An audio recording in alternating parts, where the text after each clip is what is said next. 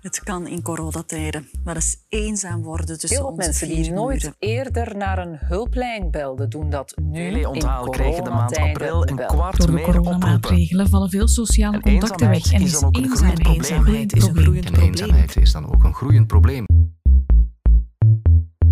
Hallo, ik ben Andries Hazevoets. Ik ben jong, ik heb veel vrienden en ik heb een druk sociaal leven. En toch voel ik me eenzaam. Het is een leeg en knagend gevoel dat ik al van kleins af aan ervaar. Maar ik ben niet alleen. Er zijn veel jonge mensen zoals mij die zich eenzaam voelen. Ik heb veel vrienden, ik heb een relatie en toch voel ik me af en toe eenzaam. Dus ik vind dat heel moeilijk om daar ook over te spreken. ehm, of dat er ja, niet voldoende over gesproken wordt nog steeds. Er hangt ook een stukje schaamte bij, denk ik. Ik heb zo het gevoel dat vrouwen daar iets gemakkelijker over uitkomen dan bijvoorbeeld mannen. Ik denk dat, dat, ja, dat heel veel mensen het ook moeilijk hebben met oh ja, eenzaamheid. Dus ook met jonge, hippe, leuke mensen die veel vrienden hebben en heel kleurrijk zijn. Hey Frederik. Hoort je mij? Ja, ja, ik hoor u. In deze coronatijden zijn fysieke interviews helaas niet mogelijk. Gelukkig bestaan er veel online alternatieven. Ik belde met Frederik, een 21-jarige jongeman die graag onder de mensen komt. Maar hij voelt zich vaak eenzaam. En dat heeft met zijn verleden te maken. Ik denk dat het deels te maken heeft met dat ik als kind eh, gepest ben geweest. Dat heeft toch wel toch een vorm van invloed gehad. Het is dan wel gebeterd natuurlijk met de jaren, met dat ik dan goede vrienden heb gehad die mij wel respecteerden hoe dat ik was. Maar ja, in mijn jonge jaren heb ik me soms echt wel alleen gevoeld, alsof er niemand voor mij klaar stond om mij op te vangen. Ja, een beetje geïsoleerd van de groep. Die gevoelens zijn terug beginnen opborrelen met de overgang naar het hoger onderwijs eigenlijk. Ja, dat is in de periode dat mijn, eh, mijn ex mij bedrogen heeft, dus dat heeft mij wel serieuze slag in mijn vertrouwen gegeven en hoe dat ik mij voelde in een groep. Ik heb zelf ook zo wel een beetje een karakter om mij te isoleren als ik niet zo mij niet zo heel goed voel. En dan zeker met dat ik dan in een nieuwe omgeving terecht kwam, er niet zo heel veel mensen kende, waren dat wel een paar zware maanden toch, die eerste. Ik voelde me heel slecht over mezelf, dat ik mezelf vragen stelde hoe dat, dat gebeurd was, of dat het aan mij lag. Ook vooral omdat ze mij, ja, eigenlijk nooit een deftige uitleg heeft gegeven waarom.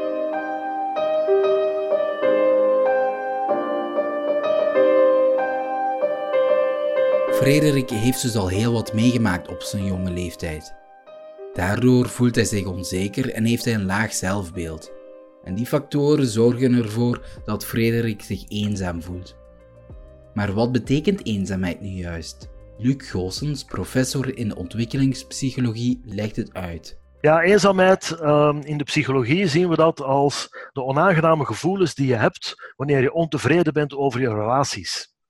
We gaan ervan uit dat we allemaal verwachtingen hebben over onze relaties, wat we uit onze relaties, onze sociale contacten willen halen, aan de ene kant. Aan de andere kant schatten we voortdurend in wat we effectief uithalen. Er kan dus een verschil ontstaan in de richting van een tekort. We halen minder uit onze relaties dan we eigenlijk zouden willen uithalen. En dan ervaren we dus die negatieve emoties. En de belangrijkste daarvan is dat we ons in de steek gelaten voelen. Ja, vanuit die ehm, definitie kunnen we dus verwachten dat we om heel wat verschillende redenen eh, eenzaam kunnen zijn, omdat we heel wat verschillende verwachtingen hebben, die dan niet ingelost worden. Zo kan bijvoorbeeld zijn dat je vooral eh, een specifieke persoon mist, aan wie je dus eigenlijk alles kwijt kan, een boezemvriend of vriendin, een best friend forever, waartegen alles kan vertellen, waartegen je zeker ook dingen vertelt die je niet tegen anderen vertelt. Als je zo niemand hebt, of niet tevreden bent over de persoon die dat gewoonlijk voor jou die rol vervult, dan ben je iemand die leidt aan emotionele eenzaamheid. Het kan ook zijn dat je wel zo'n goede boezemvriend of boezemvriendin hebt, maar dat je geen groep hebt om bij aan te sluiten, om daar samen leuke dingen mee te doen, om het gevoel te hebben dat je bij die groep hoort. Mensen die dat uh, probleem eigenlijk hebben, daarvan zeggen we dat die leiden aan sociale eenzaamheid. Goed, eenzaamheid is dus meer dan letterlijk alleen zijn. Het journaal deelde in 2018 enkele resultaten van het Nationaal Geluksonderzoek. Daaruit blijkt dat ook heel wat jonge mensen eenzaam zijn. Het zijn geen goede cijfers. Bijna de helft van de Belgen zegt zich soms tot altijd eenzaam te voelen. En eenzaamheid maakt ongelukkig.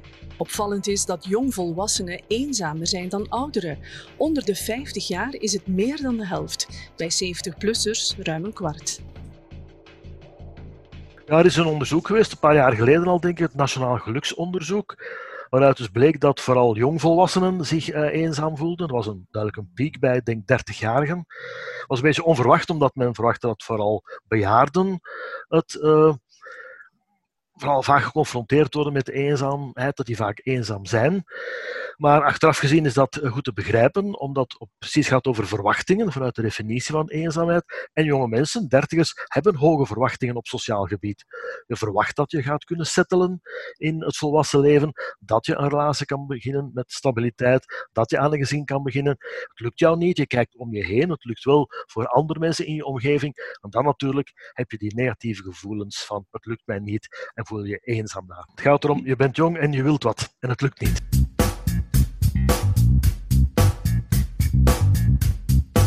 Ik ben, uh, ik ben hoogbegaafd en autistisch. Uh, waardoor je wel iets krijgt, is van zelfs als je goede vrienden hebt en zo, is dat, dat werkt wel vereenzamend. Om te merken van, maar ik, ja, de dingen werken precies anders voor mij. En waarom ben ik zo gefrustreerd met deze mensen? Waarom zijn deze mensen zo gefrustreerd met mij? Waardoor je wel altijd opgroeit van een soort van, met een soort van outsider gevoel. Dit is Daphne, een straffe jonge dame die nooit stilzit.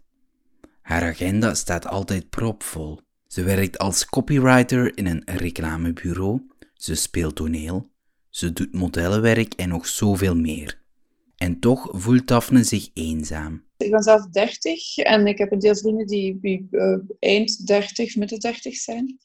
En wat je dan heel veel gaat krijgen, is die hebben kinderen. En meer dan ik, denk ik, een huisje, tuintje, uh, beestje situatie.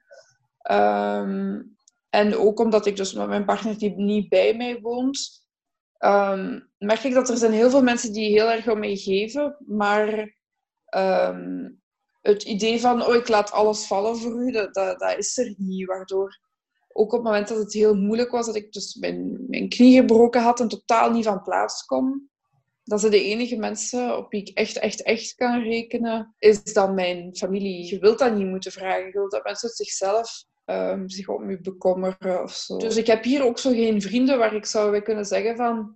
Hey, ik sta gewoon ineens voor uw deur en, uh, en we hangen samen in de zetel.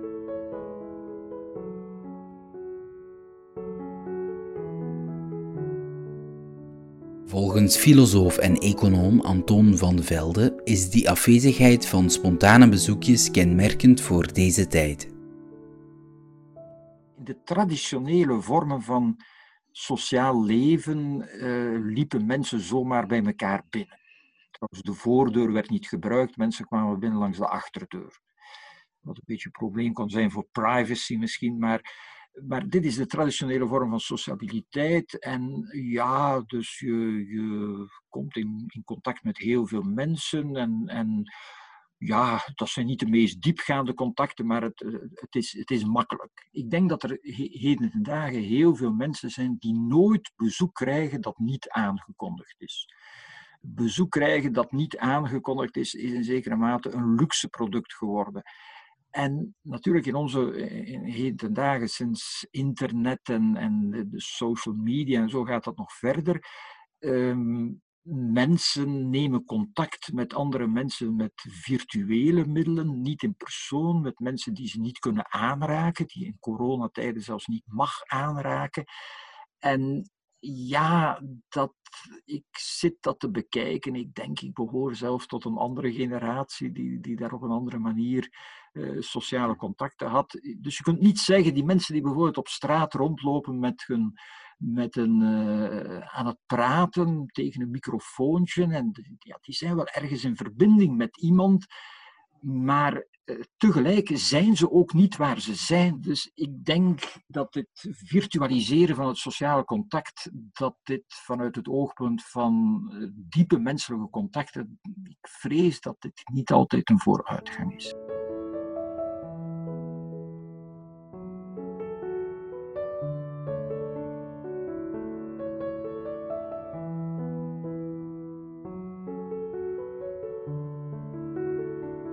Ik vond dat ook heel heftig om te moeten vertellen aan mijn psycholoog bijvoorbeeld. Omdat je toch je voelt van een kneusje. Zo. Ja, ja.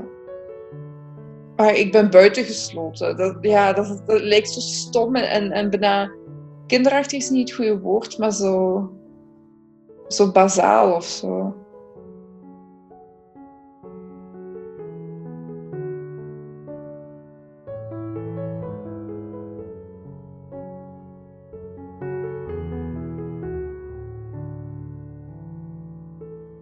Heb zo net naar een tv-programma gekeken, Spoed 24-7.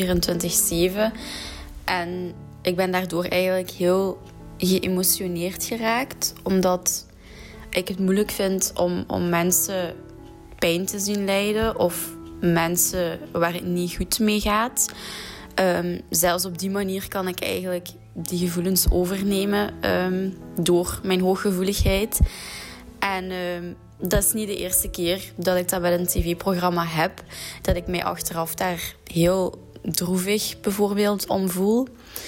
Maar natuurlijk, ja, ik schaam mij daar altijd wel een beetje voor. Um, ik heb niet het gevoel dat ik dat tegen iemand kan vertellen dat ik door gewoon een, stom tv-programma eigenlijk heel geëmotioneerd kan zijn. Um, dus dat is natuurlijk wel jammer dat ik dat niet kan delen met iemand. Dit is Lisa. Het is niet haar echte naam, maar een fictieve naam. Ze is 23 jaar en ze voelt zich regelmatig eenzaam. Dat komt omdat ze hoogsensitief is. En dat ontdekte ze nog niet zo lang geleden. In het middelbaar um, voelde ik me eigenlijk altijd anders dan, dan mijn klasgenoten. En um, ik hoorde ook nooit echt bij, bij een, een groepje, om het zo te zeggen. En ik heb dan eigenlijk pas richting het zesde middelbaar. En toen ik naar de UNIF ben gegaan in Leuven, eigenlijk gemerkt um, dat ik dan hoogsensitief ben. En um, ja, ik denk dat dat gewoon, dat ik dat altijd geweest ben, maar dat, in het middelbaar kon ik daar dan bijvoorbeeld geen naam op plakken. En um, daardoor voelde ik mij gewoon eenzaam, omdat ik mij ook gewoon anders dan de rest voelde. Bijvoorbeeld als ik naar de supermarkt ga en er zijn te veel mensen of er is te veel lawaai, bijvoorbeeld muziek in de winkel, um, dan kan ik eigenlijk heel snel overprikkeld geraken, zo noem ik dat. En dat is eigenlijk dat ik dan gewoon te veel indrukken um, in mijn omgeving heb, die mij dan bijvoorbeeld hoofdpijn bezorgen en waar ik heel moe van word. En ik heb dan eigenlijk ook een, een relatie, kort dat ik in Leuven ben begonnen, um, gekregen. En um, na een jaartje is dat dan eigenlijk fout gelopen, omdat ik merkte dat ik met die hooggevoeligheid toch nog wel moeilijkheden ervaarde. En ik kon daar eigenlijk bij die persoon toen um, niet goed terecht mee. En zo ben ik me eigenlijk meer en meer eenzaam beginnen te voelen, omdat ik zo die hooggevoeligheid niet precies naar anderen kon uiten. Ja, en hoe gaan je vrienden daarmee om? Ik heb eigenlijk heel veel goede vriendinnen, um, al heel lang ook. Dus dat zijn echt mijn beste vriendinnen. Maar als het daarop aankomt om mijn gevoelens te delen, um, dan merk ik toch dat zij dat ook niet zo goed begrijpen. Um, zij weten perfect dat ik hooggevoelig ben. En zij weten ook min of meer wat dat inhoudt. Maar als ik hun dat probeer duidelijk te maken, bijvoorbeeld ik ben weer overprikkeld, dan zie ik toch dat zij dat niet zo goed begrijpen. Dus op zich, mijn vriendinnen die zijn er wel voor mij, maar ik kan met die gevoelens toch niet echt bij hun terecht.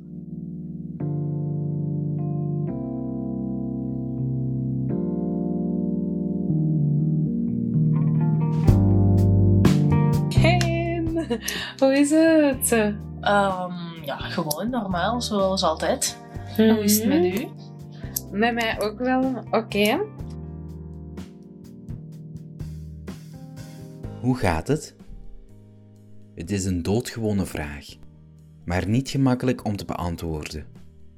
Zo voelde dat toch voor Hanne. Ze heeft veel vrienden en ze is altijd druk in de weer. Maar ze durfde zich lang niet openstellen bij haar vrienden. Daardoor voelde ze zich eenzaam. Dus ja, ik was dan in mijn studententijd een hele dag bezig, van daar naar daar gaan met vrienden. En toch kwam ik dan thuis, s'avonds redelijk laat meestal, met een leeg gevoel. Een belangrijk aspect was dat ik toen in een relatie zat en dat mijn laag zelfbeeld en mijn niet capabel zijn om over mijn gevoelens te spreken, dat kwam ook binnencijpelen in de relatie en het ging daar ook minder goed dan.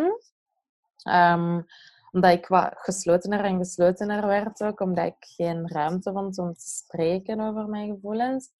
Um, en omdat ik toen, omdat ik relaties altijd zo belangrijk vond en vind, um, of de ander, um, dacht ik, oké, ik wil echt veranderen, want um, ik wil er iets aan doen, ik wil dit aanpakken.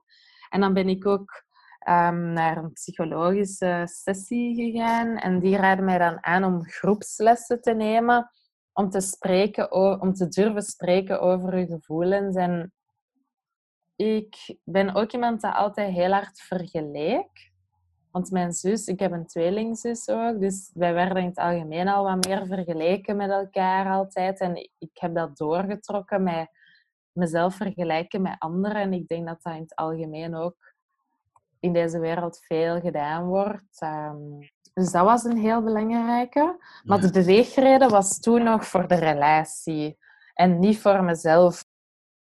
Hanne is helaas niet meer samen met haar vriend, maar die groepsessies hebben haar zelfvertrouwen wel een boost gegeven. En toch voel ik dat Hanne zich nog steeds wat onzeker voelt over zichzelf. Dit interview was dan ook echt een hele opgave voor haar. Vanuit de filosofie zijn twijfels over jezelf en je omgeving eigen aan het menselijk bestaan. Dat zegt professor emeritus Anton van de Velde. Wel, um, ja, eenzaamheid is in veel gevallen toch ook een soort confrontatie met, ja, wat ben ik aan het doen in mijn leven? Is dat de moeite waard? Uh, is het wel zinvol? De dingen waarvoor ik mij inspan en waarvoor ik uh, bezig ben, lonen die inspanningen? Um, moet ik het niet over een heel andere boeg gooien? Dat is, laten we zeggen, het soort van zaken die, waar mensen niet vaak over spreken met elkaar. Dat is, laten we zeggen, zo de, de existentiële dimensie ook van het bestaan die zich opdringt, dikwijls een beetje zo op het einde van de dag. Dus de, filosofie begint ook, zegt Hegel bijvoorbeeld, op het einde van de dag. De uil die uitvliegt, die vliegt uit bij het, uh, bij het begin van de avond, van de nacht. Dus op het einde van de dag, mensen komen tot een zekere reflectie, vragen zich af, wat uh, is het precies geweest waar ik, wat ik de hele dag gedaan heb en waar ik mee bezig geweest is? Was dat niet futiel en ja, proberen te ontsnappen aan de, de futiliteit, proberen te ontsnappen aan zinloosheid. Uh, dat is een opgave die elk mens misschien toch ook ultiem voor zichzelf, op zichzelf moet aankunnen.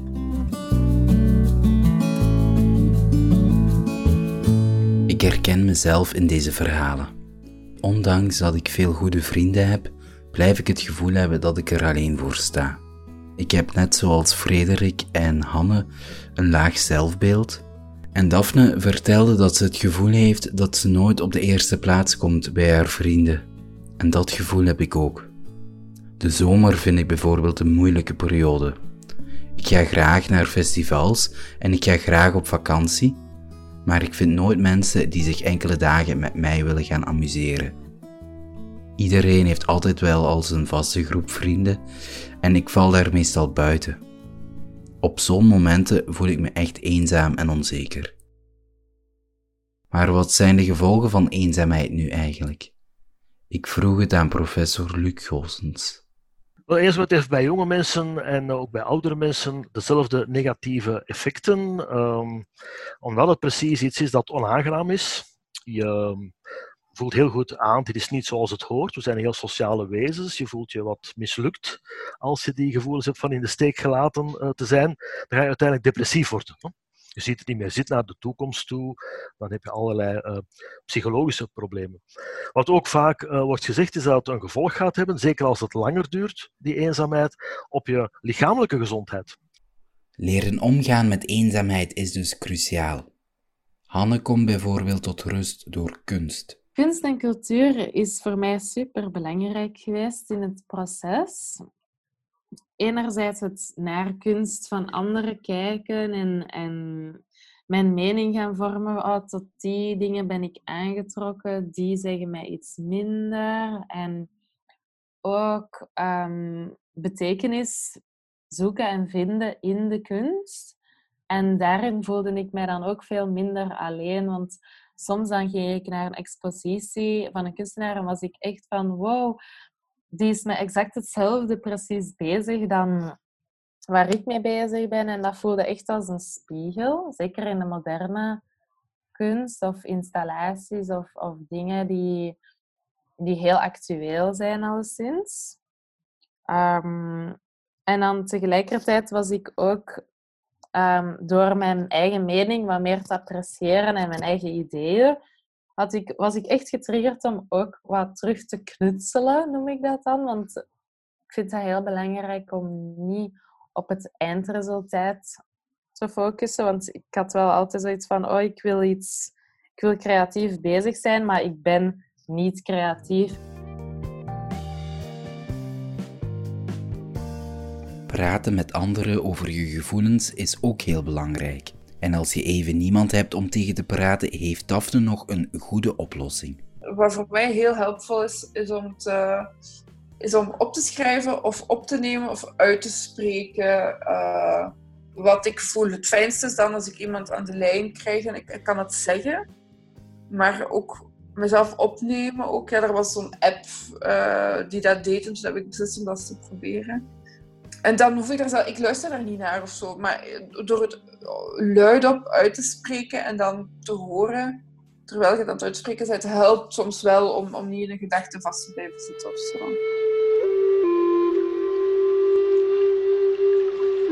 Ik nodig je uit om even in een comfortabele houding te gaan zitten, uw ogen te sluiten en met uw aandacht naar uw ademhaling te gaan. Ga eens op ontdekking. Wat voel je als je in en uit ademt? In en uit.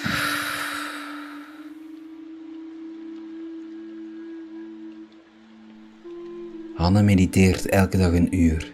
Het brengt haar tot rust en ze wordt op die manier bewust van haar eigen gevoelens.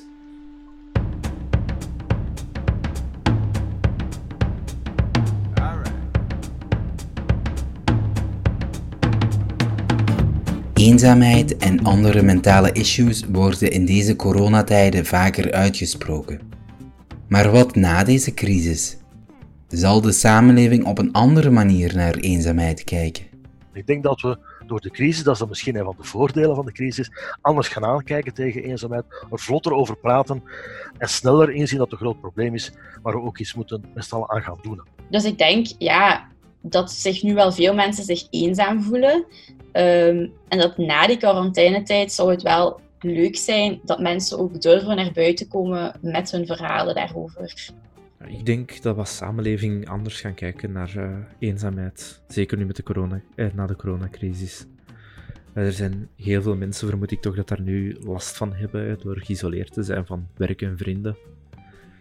En eens dat die crisis voorbij is, eh, mensen gaan opgelucht zijn. Maar ik denk dat er nog steeds heel veel mensen daar achteraf last van gaan hebben. En zeker nog wel hulp gaan kunnen gebruiken. Ik denk echt dat er nu mensen zijn die ook aan het ervaren zijn van ik zit hier de hele dag thuis met mijn man en kinderen en voel me toch alleen. Ehm, en ik hoop dat ze dat gaan onthouden. Dat, het niet, dat we niet uit lockdown komen en dat ineens weer alsof er niks aan de hand is geweest gaat worden. Um, dat we daar wel lessen uit trekken van. Het is toch niet zo zwart-wit als we misschien dachten of zo. Het is belangrijk dat we gewoon erkennen dat we af en toe eenzaam zijn. En als je erover spreekt, voilà, dan uh, zijn we al een heel eind verder.